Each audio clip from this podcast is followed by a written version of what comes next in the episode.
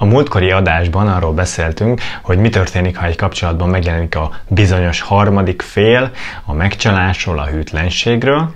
A mai adásban pedig az erre a szituációra adható egy külön utas válaszról, az etikus nem monogámiák egyik ágáról, a poliamóriáról szeretnénk egy kicsit beszélgetni. Sziasztok, ez itt a Boldog Párna 24. adása, én Molnár Dávid vagyok. Engem pedig Fischer Gabinak hívnak. Tartsatok velünk! Egy 2004-es amerikai kutatás szerint, ahol névtelenül kérdeztek meg rengeteg férfit és nőt, kiderült, hogy a férfiaknak körülbelül a 60%-a, a nőknek 50%-a csalta már meg a párját. Vallották ezt így be, lehet, hogy a valós számok ennél egy kicsit még magasabbak is, ami azt mutatja, hogy nem ritka jelenség az, hogyha bekerül a képbe egy külső harmadik. És amit már mondtunk az előző két videónkban is a titkokról és a harmadik megjelenéséről, hogy oké, okay, hogy ez előfordul, de a titkolózás része, a hazudozás része az önmagában egy nagyon romboló jelenség tud lenni a kapcsolat számára. Éppen ezért jött létre, vagy nem tudom, hogy ezért de hogy ez is az egyik mozgató rugója annak, hogy a 90-es évek táján felütötte a fejét Amerikában ez a poliamória nevű jelenség. A poliamória egy ilyen nagyobb gyűjtőhalmazba tartozik bele, amit úgy nevezünk, hogy etikus nem monogám kapcsolódási formák. Amilyen bonyolultan hangzik, annyira nem bonyolult. Azt jelenti, hogy valaki vagy valakik több emberhez is kapcsolódnak, vagy szexuálisan, vagy romantikusan, vagy romantikusan és szexuálisan, és erről mindenkinek tudomása van. Tehát ha mondjuk Béla és Bella egy pár, akkor Bella emellett Jóskával is folytathat szeretői viszonyt, vagy szeretői és szerelmi viszonyt, és erről tud Jóska is, tud Béla is, nyilván Bella is tud róla, hiszen ő csinálja, és mindenkinek beleegyezése van. Ez egy nagyon fontos dolog. Ettől hívjuk etikusnak és attól hívjuk nem monogámiának, szerintem értelemszerű, hogy nem ketten vannak a viszonyrendszerben. Ennek vannak alfajai, van olyan, amikor igazából csak a szexualitás szintjén nyitják ki a kapcsolatot, a nyitott házasságról talán már a 80-as években is lehetett itt Magyarországon hallani, a swinger kapcsolatokat is ide sorolják, amikor kizárólag egy klub keretein belül történik meg a szexuális nyitottság egy kapcsolaton belül, és ehhez képest a poliamória azért egy nagyon másik történet, mert itt nem arról van szó, hogy Béla mondaná, hogy rendben van szívem, menjél azzal fekszel le, akivel akarsz, de csak az enyém vagy érzelmileg, hanem megegyeznek abban, hogy igen, előfordulhat, hiszen nem szabályozhatjuk az érzéseinket, előfordulhat, hogy te Jóskába bele fogsz szeretni. Attól elhiszem, hogy még engem is szeretsz, a szeretet nem fogy el, szeressük egymást, ahányan vagyunk.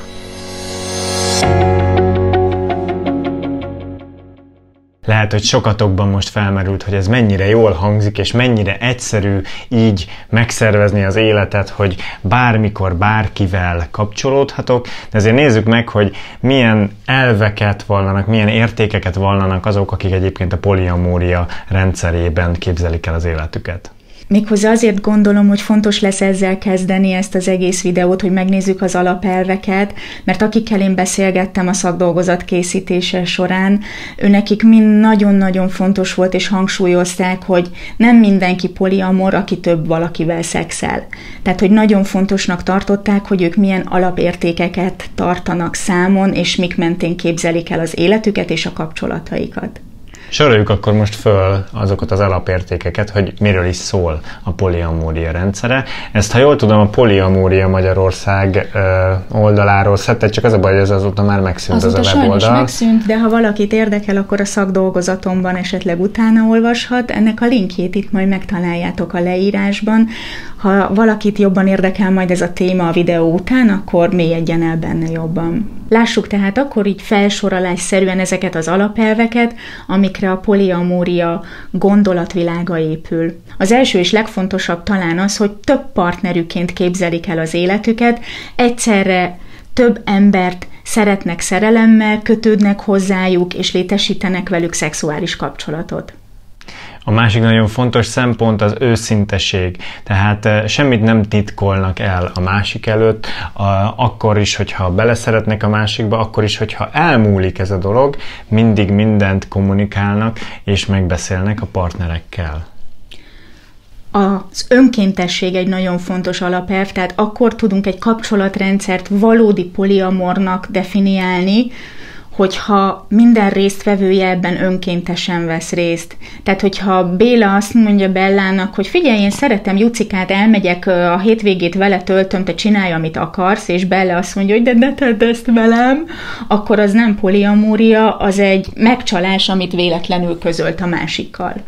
Aztán egy másik nagyon fontos alapelvük, ami egyébként nekünk is veszőparipánk, az az erőszakmentesség, ami azt jelenti, hogy minden helyzetben törekednek a nyer-nyer szituációra. Ugyanehhez kapcsolódik a nyílt kommunikáció. Az erőszakmentes és nyílt kommunikáció a minden problémánkat igyekszünk megbeszélni, és addig nem nyugszunk, ameddig valami közös megállapodásra nem jutunk.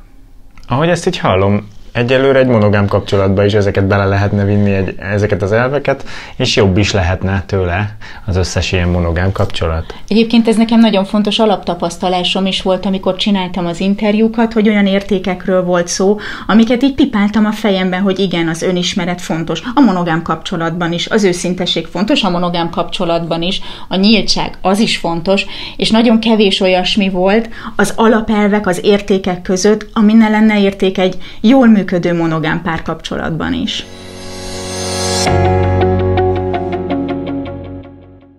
És mivel szerencsére nem terveztük 4-5 órásra ezt a videót, ezért itt most abba is hagyjuk az alapelveknek a felsorolását, csak a legfontosabbakat említettük. Ha a továbbiak is érdekelnek, akkor olvasd el a szakdolgozatomban, link odalent, ahogy már mondtam de hogy miért is van mégis ez a szükségszerűség, ez az igény erre a poliamóriára sokakban, hogy miért nem tud kielégítő lenni a monogám kapcsolat sok embernek 30-40-50-70 éven keresztül, arra azt gondolom, hogy az egyik legfontosabb választ azt Eszter Perel adja meg a TED videójában. Ezt is belinkeljük? Persze. Rendben van. Ami arról szól, hogy az embereknek egyszerre van igénye biztonságra a tartós kapcsolatában, és egyszerre van igénye újszerűségre, bizsergésre, felfedezésre. És ezt kiegyensúlyozni, hogy megkapjam a biztonságot is, megkapjam a bizsergést is, ezt lehet, hogy nagyon sokan csak úgy tartják elképzelhetőnek, hogyha ezt több embertől gyűjtögetik be. Kell a biztonság és kell az izgalom. Ha tetszik a videónk, ha tetszik ez a YouTube csatorna, akkor iratkozz fel a feliratkozás gomb megnyomásával, és ne felejtsd el megnyomni a harangikont sem, hogy ne maradj le egyetlen új videónkról sem. Nagyon köszönjük. Igen, azt hiszem nem egy újdonság, hogy a saját párkapcsolaton kívüli kapcsolatok megjelennek, ez bármelyik kort megnézzük, ez ott van a történelemben. Hogy miért a monogámia most a mostani civilizációnknak az építőköve, ez is egy nagyon érdekes kérdés, erről is találtok bővebben a szakdolgozatban, csak hogy reklámozzam. Nem is ebbe szeretnénk most belemenni, hanem abba, hogy mi mit gondolunk arról, hogy ez a poliamória, ez hogy tud működni, hogy nem, illetve hogy én mit találtam a kutatásom során. Ezt a szakdolgozatot én úgy írtam meg, hogy azt vettem észre, hogy Magyarországon nagyon kevés szakirodalom van erről a témáról magyar nyelven, és gondoltam, hogy akkor fölkeresek olyan embereket, akik poliamorként élnek, vagy van ilyen tapasztalatuk, és elbeszélgetek velük. Így csináltam nyolc interjút férfiakkal, nőkkel vegyesen, és nagyon-nagyon izgalmas volt az a kép, amit kaptam. Nagyon izgalmas volt azt összehasonlítani, hogy milyen szenvedélyesen tudtak beszélni azok a pasik meg nők, akikkel beszélgettem, a poliamóriának a, a szellemiségéről, arról, hogy ez miért gyönyörű, hogy ez, ez mennyire klassz, és hogy mindenkinek így kéne élnie, hiszen csodálatosak az alapelvek, és ugyanakkor megjelent a másik oldalon ennek a, a vérkomoly és nagyon-nagyon nehéz gyakorlata, hogy ez elvileg gyönyörű, mert a szeretet sosem fogy el, mert azzal nem kell senkit megbántanom, hogyha én más szeretek, és megjelenik a gyakorlatban, hogy bizony ők is szenvedtek a féltékenységtől, hogy bizony ők sem nagyon láttak még olyat, hogy hosszú távon, két-három évig ugyanúgy tudjon működni egy polifelállás, hogy nagyon sok könnyet, verítéket és vért, ugye ezt szokták mondani, azt tapasztaltak, és hogy ez, ez valahol nekem nagyon távol állt, és próbáltam összehangolni, hogy van egy, egy gyönyörű elképzelés a világról, egy kicsit talán a, egy ilyen new age-es, kicsit hippis, mindenkit szeretünk, és minden gyönyörű, és aztán ott van mellette a rögvalóság, hogy de így borzasztó nehéz partnert találni, hogyha én felvállalom, hogy hát Bellám, nem csak te leszel az egyetlen, ezt most megígérem neked, nagyon nehéz megélni azt, amikor azt hiszem a páromról, hogy csak én vagyok neki, mert most nagy szerelemben vagyunk, de ő mással is éppen nagy szerelemben van, és elmegy vörös bort inni, amikor azt velem szokta, és ezt még mindig nem tudtam összerakni magamban, hogy hogy van ez, hogy hogy van bennük még mindig a hit meg a lelkesedés, hogy de igen, ez kell, miközben volt egy csomó ö, nem annyira fasz a megtapasztalásuk. Akkor ha jól értem, akkor az ő elképzelésük az, hogy ez a monogámiánál egyel tovább lépés, ez egy, ez egy magasabb szint, csak éppen a, a hétköznapi élet az, az nagyon nem tudja ezt visszaigazolni, hogy, hogy ez tényleg jobban működne, mint mondjuk, mint mondjuk egy nem, nem etikus monogám kapcsolat. Azt hiszem, ez nagyon nehéz, amit most kérdeztél. Egyfelől nem igaz az, hogy azt gondolta volna bármelyik beszélgető társam, hogy a poliság magasabb szint, mint a monogámia. Találkoztam ilyennel a policsoport bejegyzései között, meg hallottam ilyenről, hogy van, aki ezt tényleg magasabb szintnek tartja, mert ő már meghaladta a birtoklást, meghaladta a féltékenységet. Szerencsére, akikkel én beszélgettem, ők nem estek ebbe a, a felsőbbrendűsködési hibába, de tényleg azt láttam, hogy hogy nagyon szépek az elvek, de a gyakorlatban megvalósítani az kőkemény munka.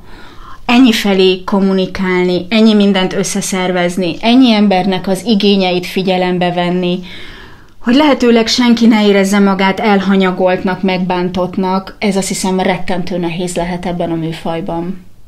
Most ezt így halva azért nem tűnik ez annyira jónak, akkor mi ebben a jó? ez nagyon jó kérdés. Rengeteg sok örömforrásról számoltak azért be, akikkel beszélgettem, és ezek igazán átélhető örömforrások voltak. Nagyon színes élményvilágot lehet megtapasztalni, amikor sok valakihez kapcsolódsz. Valaki úgy fogalmazott, hogy ha ő mondjuk sárga, a párja pedig kék, akkor ő legfeljebb csak a zöldséget tudja megtapasztalni, de ha találkozik egy piros emberrel, akkor már a narancsárgaságot is meg tudja tapasztalni. És hogy, hogy ő egyrészt egy ilyen önismereti tükörbővülés is, ha sok emberrel kapcsolódik valaki, sokfelől sok új impulzust, új szeretetet, új bizsergést tud begyűjteni, és hogy ez nagyon inspiráló. Ez például az egyik legfontosabb örömforrás volt, azt hiszem, amit megfogalmaztak, és, és vannak, akiknek ez önmagában megéri azt a sok szervezési macerát, azt is, hogy nagyon nehéz pár találni, azt is, hogy belefuthat csalódásokba, mm, úgy látszik, hogy náluk a mérleg serpenyőjében többet számít ez a sokszoros tapasztalás. Mivel tényleg nem szeretnénk ezt egy nagyon hosszú videóvá tenni, még az a kérdésem van Gabi felé, hogy mit javasolsz azoknak, akik most esetleg szeretnék kipróbálni, hogy milyen az a poliamor kapcsolódás? Hát azt, hogy biztos, hogy küzdelmes lesz, biztos, hogy nagyon sokat kell tanulni ebben a dologban, és hogy ez nem fog egyik pillanatról a másikra menni, átállni a monószemléletről a poliszemléletre. Azt gondolom, hogy ez a birtoklási vágy, ez azért mélyen bennünk lehet, és ha valaki tényleg szeretné ezt nagyon komolyan venni, mert azt gondolom másképp nem is nagyon érdemes, akkor olvasson utána, hogy minek a mentén érdemes egyáltalán léteznie ebben a kapcsolatrendszerben, mik azok az alapelvek, amik mentén működtetni tudja az őszinteség, a nyílt kommunikáció, a hitelesség, a másik tiszteletben tartása, hogy kell ezt csinálni, és hogy tartsátok szem előtt, hogy ez macerás lesz. Ez egészen biztosan buktatókkal teli lesz. Vannak, akiknek ez biztos, hogy megéri a végén, mert annyi tapasztalattal gazdagodik, és lehet, hogy van, akidről meg ki fog derülni, hogy neki ez nagyon nem testhez álló. És ezt is érdemes lesz akkor megbeszélni a párkapcsolatban, hogy ez neki nem megy. És akkor ez azt jelenti, hogy aki egyszer úgy dönt, hogy poliamor kapcsolódásra vágyik, akkor onnantól kezdve ő poliamor kell, hogy legyen?